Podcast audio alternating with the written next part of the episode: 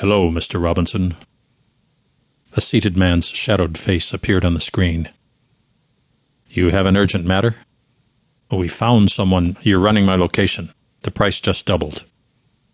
The man referred to as Mr. Robinson closed his notebook computer with satellite uplink and packed it away.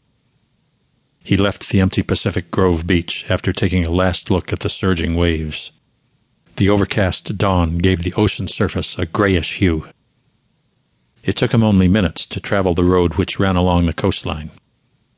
With his gear safely stowed in the trunk, the man mentioned as Mr. Robinson drove his nondescript gray Chevrolet Malibu away from the beach to Lighthouse Avenue, where he parked near Monte Cafe. With a different laptop, the man walked into the nearly empty restaurant and sat down. He smiled and nodded at the middle aged couple having breakfast a few tables over. You're up early, Nick. Nick grinned over at the balding man with deeply lined tan face. It's not that early, Dan. Working on a new novel? Dan's wife asked. Always, Carol, Nick answered. What are you and Dan doing up? I thought you retirees hated getting up before noon. Yeah, right. We haven't been in a bed past seven and fifty years, you slacker. Carol and I actually accomplish things in reality. We can't all make a fortune writing about killers. Dan, Carol admonished, slapping her husband's shoulder. I asked for it, Nick chuckled, as a harried man in his forties, wearing white cook's garb, rushed toward Nick's table. Uh oh, you short again, Joe? Nancy's still out with the flu. What can I get you, Nick? The usual? Yep, and I'll get my own coffee. Don't hurry my order. I'll fool around on the computer for a while, Nick replied, standing up. Thanks, Joe said, on his way to the back again. I'll bring you your rye toast in a few minutes, big spender.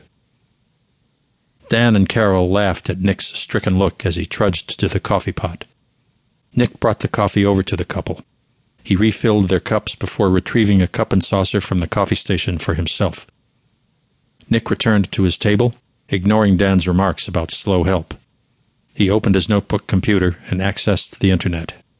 An anonymous bulletin board carried the message with the identifying code he was looking for. The post contained only one word Agreed.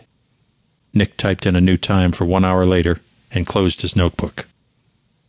Wow, that was a quick entry. Dan helped Carol get stiffly to her feet. I'm outlining today, nothing serious.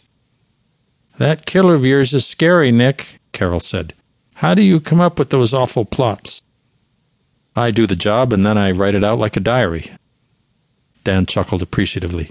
Carol clucked her disapproval at Nick's ad lib.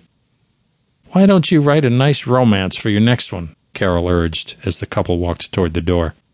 I'll bet. Oh, yawn, Dan cut in, glancing at Nick. Don't you dare, Nick. I want to read all about a new Diego assassination gig. Have him blow up Congress like Tom Clancy did in his book. Nick laughed. I'll think about it. Hey, Carol, Diego had a romantic interlude in the last one. Didn't you? Nick, that was so nice. Carol turned around excitedly, leaving Dan holding the door open for her. You should give him a steady girlfriend. Might as well give him gardening and quilting hobbies, too, while you're making him into a sissy. Dan scowled at Carol as she took another shot at his shoulder, and the two shuffled out the door, still arguing. You set off Dan and Carol again. I can't believe those two both read your pulp. Here's your rye toast, Hemingway. Joe set the plate down in front of Nick with an exaggerated flourish. Thanks for getting your own coffee. Give yourself a big tip. How about I find a new restaurant to get insulted in? Oh, no, Nick. Joe played along, wringing his hands on the way to the kitchen. There goes my vacation in the Bahamas.